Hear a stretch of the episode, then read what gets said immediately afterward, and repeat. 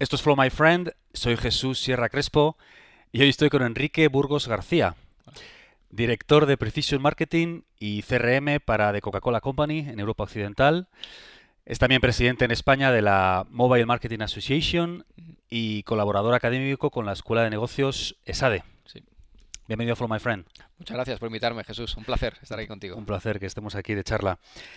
Hay compañías más grandes en capitalización bursátil y en, y en facturación, pero pocas han conseguido ser iconos de la modernidad Mm. como, como lo ha hecho Coca-Cola.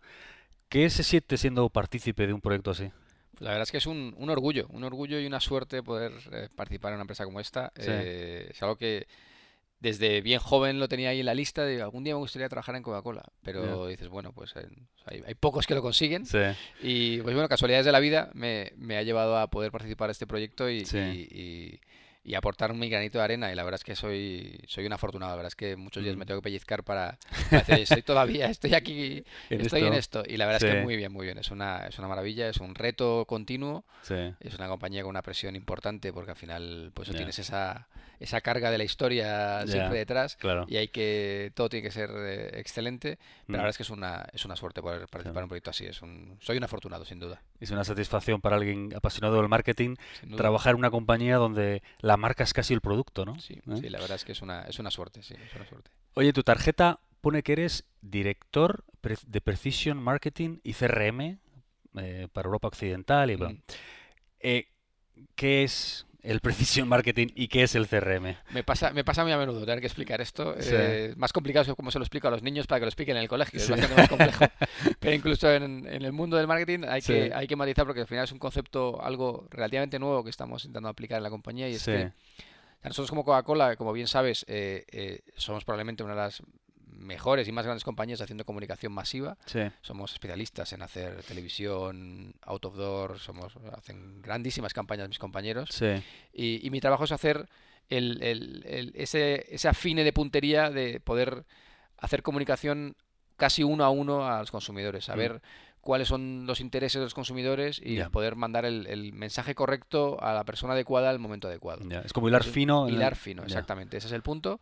Y todo esto basado en el CRM, que al final es eh, pues tener una información en tu base de datos, mm, ya no tanto pensando en volúmenes gigantescos de datos, Sí. sino en que la información sea extremadamente exacta y amplia. O sea, de cada consumidor queremos tener muchísima información eh, para poder eso, eh, gracias a determinados análisis y desarrollos tecnológicos, poder afinar ese mensaje y poder entregar ese mensaje, ya sea en Ya. tiempo real cuando llegas a una página web sí. o a través de comunicaciones que te lleguen eh, a, tu, a tu teléfono móvil o a tu email o a donde haga falta. Vamos. Entonces, un poco En español antiguo, personalizado. exacto, ¿No? súper personalizado. Súper Es lo personalizado. que intentamos. Vale. Es un proyecto de eh, a varios años, Sí. un desarrollo bastante importante y, y la verdad es que es eh, apasionante poder trabajar en una compañía de este, que lo, que lo habitual es que lance cañonazos muy afinados y que explotan maravillosamente, pues ahora intentar eh, con un francotirador ir uno a uno, Uno a uno. afinando también, porque al final yo creo que es algo que tenemos que hacer porque ya no solo somos una compañía eh, que vende solo Coca-Cola, Coca-Cola obviamente es el, el buque insignia, pero es una compañía con un Sí. portfolio amplísimo y que podemos ser capaces, deberíamos ser capaces de afinar en la oferta de producto a cada consumidor en, en un momento, cada consumidor tiene unas necesidades en cada momento del día y, y es lo que intentamos eh, afinar. Oye, Coca-Cola es una, bueno, es una multinacional que más o menos tiene un mensaje homogéneo, pero sí es verdad que adapta los mensajes en función del mercado en el que está, ¿no? Sin duda. Pon- Ponos un ejemplo. ¿A qué puede ser receptivo el, consumidor europeo que no lo sea el americano, por ejemplo?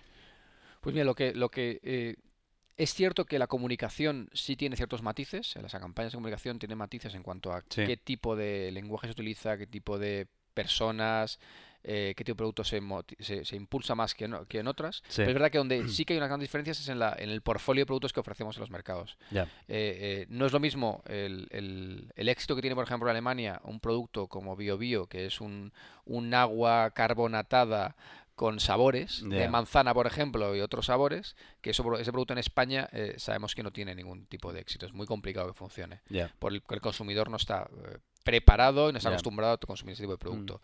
Y al revés, hay productos que en, en Asia, que, en, que en- en países occidentales no tendrían ningún sentido por, por eso, por la parte cultural. Entonces, en eso sí que la compañía ha ido afinando mucho. Los productos estrella son, son los productos que son, Fanta, Coca-Cola, Powerade, Sprite, son productos que se consumen eh, alrededor del mundo, pero luego hay otras líneas de producto que sí que se afinan mucho más. El agua con gas en España no tiene tanta incidencia como la Como- tienen en, en Alemania o en Francia o en otros países. Entonces ahí es donde sí que hay unas estrategias muy diferentes en cuanto a cómo se comunica. Ya. Cierto que en incluso en algunas líneas de producto generalistas hay, hay matices en determinados países, pero cierto que en otras líneas de productos es donde más se hace esa incidencia de diferenciación. Has nombrado Asia. Mm. Es indudable que Asia está ganando peso específico en la esfera internacional, Sin que, que sin duda es donde va a estar el crecimiento, el crecimiento más fuerte en los próximos años. Y bueno, se diría que muchas de las grandes multinacionales están adaptándose a esta nueva realidad y están basculando, digamos, sus estrategias hacia, hacia esos países. ¿Tú crees que existe la, el- iba a decir riesgo, pero vamos a decir posibilidad, de que el ADN de Coca-Cola cambie en el futuro y, digamos, se asiatice, entre comillas? No, no lo creo. ¿No? Yo creo que somos una compañía global, de las compañías más globales que puede haber en el mundo, sin Sí. duda. Es un producto eh, que da igual que seas rico o pobre, eh, que estés en China o en Nueva York, y el producto es el mismo. Eh, vale lo mismo para un rico que para un pobre y el, el sabor es el mismo.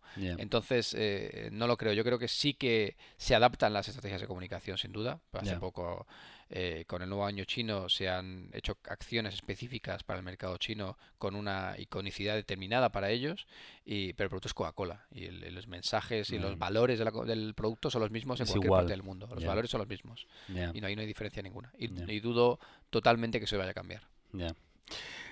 La publicidad y el marketing, como la moda, son cíclicos. Es decir, los mensajes, pues bueno, tienen cierta vida, entre comillas, van desapareciendo, aparecen otros, Sí. pero con los años van volviendo.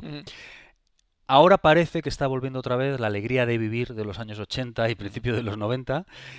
Y, y tú dirías, la pregunta es, ¿tú dirías que, que la sociedad responde al mensaje o es la, el mensaje el que hace, digamos, reaccionar a la sociedad? Yo creo que hay un poco de todo. Yo creo que eh, las compañías tenemos que hacer grandes esfuerzos por, por ir conociendo al consumidor, cómo evoluciona el consumidor. Sobre todo en los últimos tiempos ha habido una evolución grandísima por la entrada de nuevas generaciones, de pues, la generación X y Z, los millennials sí. y demás, Sí. que cambian mucho los hábitos de consumo, los hábitos de, de utilización de tecnologías y demás. Yo creo que ahí eh, las grandes compañías estamos haciendo un esfuerzo muy grande por entender cómo son los nuevos hábitos de consumo. Y, y es cierto que por otro lado eh, queremos comunicar eh, los valores de nuestros productos y cómo Ya. son esos productos a estas eh, a estos nuevos eh, consumidores y, y esa mezcla es la que la que te lleva a, a lo que puede parecer a lo mejor un retorno a, a- a otras estrategias del pasado pero que tienen muños matices de, actualidad es cierto que hay cosas que sí vuelven vuelven, pero sobre todo en, en nuestro caso es la vuelta al- al- al- a la importancia del producto, el, para que el producto esté en la mano del consumidor y el consumidor re- reconozca la iconicidad del- de la botella, la, frescura, el gran sabor que tiene, y eso es muy importante. O sea, que dirías que es 50-50. Por un Sí. Tenéis que hacéis una lectura de qué es lo que la gente quiere, ¿no? Y luego por tienes otro lado, que- comunicáis vuestro mensaje también. O sea, Exacto. es un círculo. Sí, sin duda. Si no, no puedes hacerlo. Si todo te basas en, en los intrínsecos de tu producto, eh, cometes, acabas cometiendo errores, sin duda. Como si no tuvieras suficiente con tu trabajo en Coca-Cola, en Coca-Cola, eres también eh, presidente en España de la Mobile Marketing Association. Sí. Eh, ¿qué es esta asociación? ¿Qué hacéis ahí? Pues una asociación eh, que tiene un clarísimo objetivo de evangelizar sobre la importancia del marketing móvil. Hoy en día yo diría que es eh, debería ser un básico de todas las compañías, de todos los departamentos de marketing. Y no, no siempre lo es, ¿no? No siempre lo es, es una pena todavía, por las inversiones siguen siendo pequeñas en cuanto a inversión publicitaria en el marketing móvil Sí, versus el resto de inversiones, y, y sigue habiendo una falta clara de, de- de poner al móvil en primer lugar respecto a, a cómo se desarrollan los proyectos digitales Mm, y, y ahí es donde tenemos, eh, intentamos eh, impulsar mucho de esta, de esta asociación cómo las anunciantes y las agencias tienen que volcarse cada vez más en, en la el relevancia del móvil. Ya, Porque el consumidor está ahí. El consumidor lo que hace es utilizar el móvil. Punto. ya, principalmente, ¿no? Principalmente. También colaboras como profesor de marketing en, en la Escuela de Negocios ESADE. Sí. Como si no tuvieses ya suficientes frentes abiertos. Uno más.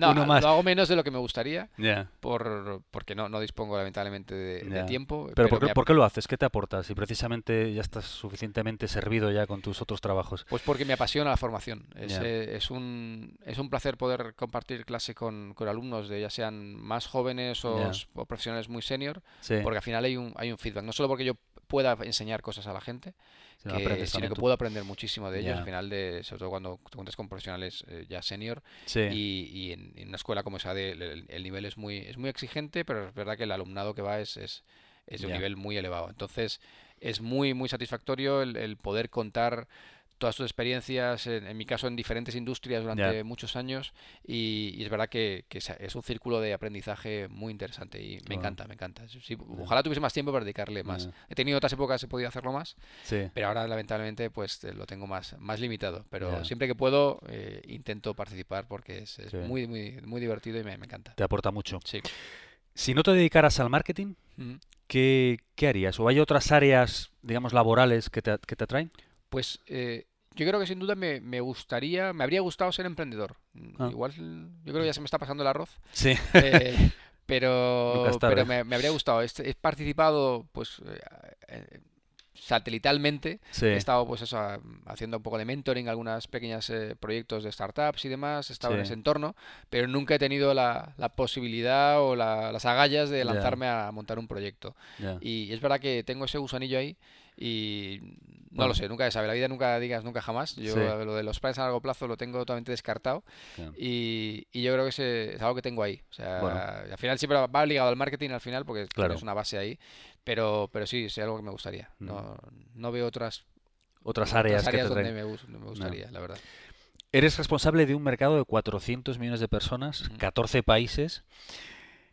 ¿Qué haces para mantenerte centrado y no, y no perderte en un mar de detalles y en un... y- y- Pues no es fácil, la verdad. Y, Sí. y hay momentos en los que tienes que hacer un esfuerzo importante para no evadirte Claro, y meterte en ciertas cosas que no, dan- el- que no, que no te aportan. Lo que sí, para mí crítico es eh, el equipo. El Mm, equipo que tengas contigo trabajando es, es vital y los partners, las agencias que te colaboren contigo es absolutamente vital y el esfuerzo de tener los correctos colaboradores es absolutamente vital porque no puedes llegar a todo, es imposible y más en un proyecto de este calibre, como decías, de, de 14 mercados. Y, y ahí la verdad es que soy un- muy afortunado por el equipo que Por el tengo ahora mismo mm. en- trabajando con, conmigo y las agencias en fundamental, ¿no?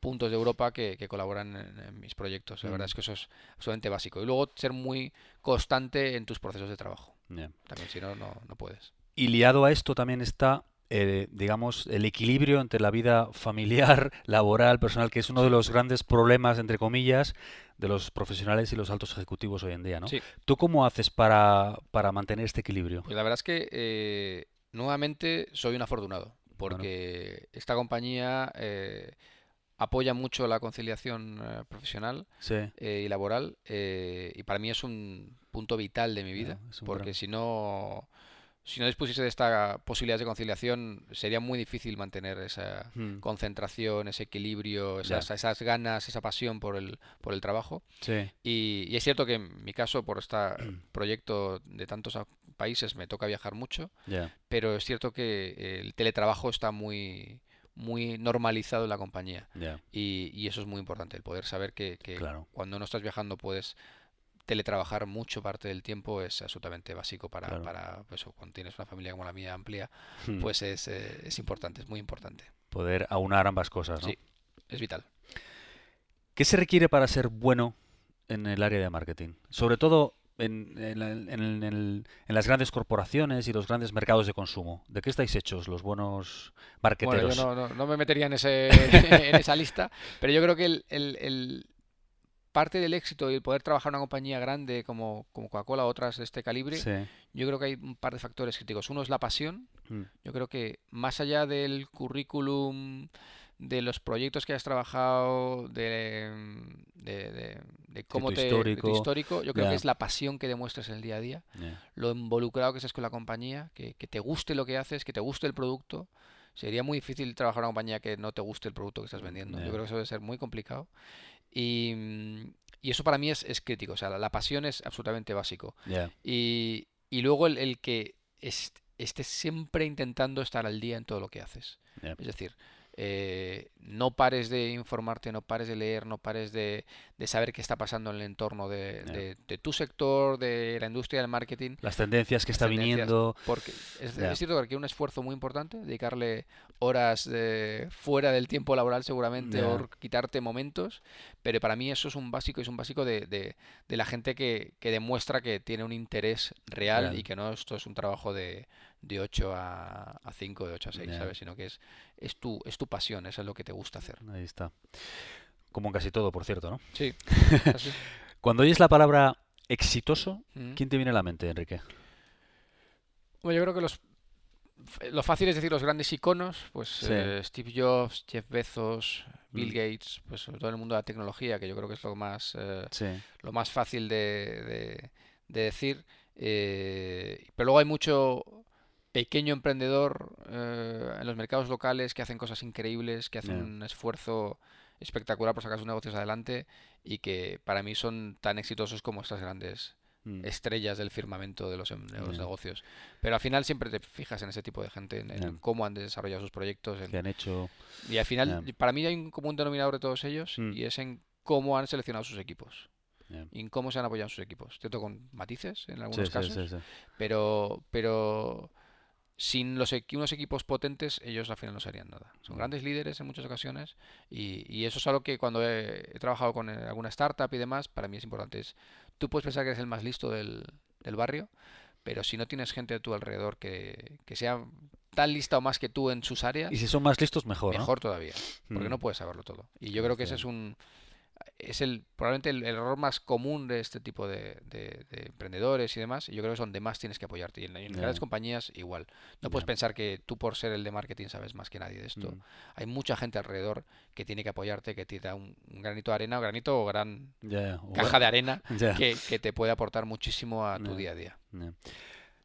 ¿Hay alguien al que te gustaría conocer algún día? En esta, o sea, en tu industria o, o fuera del, del área laboral. Pues eh, yo creo que me gustaría conocer a Jonathan Ive, que es el diseñador jefe de Apple. Sí. porque me parece que las cosas que ha hecho ha sido increíble y Eh. pues típico una charlita de un rato con él, un par de preguntas, eh, conociendo al, al hombre detrás del icono, Sí. es algo que, que sería divertido. Un Jeff Bezos, por ejemplo, entender Sí. esos- Al final es ¿Cómo estar- piensan, no? cómo piensan, estar un rato con ellos. Al final es... eh, Sí, sí.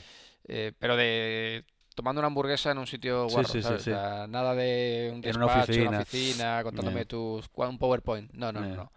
Así, tú a tú o sentado en un avión, un vuelo de tres horas. juntos. Charlando. Ahí es donde más es- descubres a la gente. Imagina que tienes a tu disposición una valla publicitaria Mm. y puedes poner en ella el mensaje que quieras y poner esta valla donde quieras. ¿Qué pondrías y, y dónde la colocarías, esta valla? Y no me digas que pondrías algo de Coca-Cola, ¿eh? No, bueno. Otra cosa. Tendría que haber un... O sea, yo utilizaría, utilizaría una valla digital, por supuesto, ¿Sí? eh, y trataría de poner un mensaje positivo. Ajá. Cualquier lo que fuese, pero positivo. Disfruta, sé feliz, sonríe, eh, bien grande y, y yo creo que es, eh, El es mensaje lo que pondría, sí, sin duda. en, en esa más. línea. Sí. Eh, ¿de qué estás más agradecido en la vida, Enrique? Yo creo de la familia que tengo, sin duda. Del, del apoyo que he tenido en todos estos años por, por mi pareja, yo creo que eso ha sido algo vital. ujú. Y, y sin eso no hubiese podido ser el profesional que, Ya. que soy, es imposible. Y, y la verdad es que eso es a lo que estoy más agradecido, sin duda. Bien, pues, y, a- y haber tenido salud. Yo creo que esto es, eh, es una mezcla que sin una sin la otra no, no funciona. pues enhorabuena por ello. Gracias. Última pregunta. Si pudieras levantar el teléfono y tener una conversación con el Enrique Burgos García de 20 años, ¿qué le dirías o qué consejo le darías? Compra acciones de Apple, que hubiese dicho lo primero. Bueno, aparte de eso, Eh, y lo segundo, eh, sé cómo eres. Eh, Sé Mm. cómo eres, no cambies. No cambies en función de la gente que te rodee. Disfruta, sigue adelante, Mm. sigue tus instintos. mm, No intentes ser quien no, Quien no quien no eres. quieres ser ni quien eres. Sigue Mm. así y disfruta, porque es lo que he hecho y, y me ha ido bien. No moldearme ante personas, personalidades, eh, situaciones. Ujú. He intentado siempre luchar por lo que he pensado de una manera normal, no Sí, sí. siendo un luchador aquí, ni un rebelde de la vida, siendo una persona normal y, y corriente. Y yo creo que eso me ha ido bien. Qué bien. Pues con eso, Enrique, Pues un placer. muchísimas gracias, Jesús. Ha sido placer. un placer absoluto participar de Flow My Friend y te deseo lo mejor y éxitos en, en tu proyecto. Muchas gracias. A ver si hay una segunda parte. Seguro. Muchas gracias. Venga, hasta, hasta la próxima. Chao. Gracias.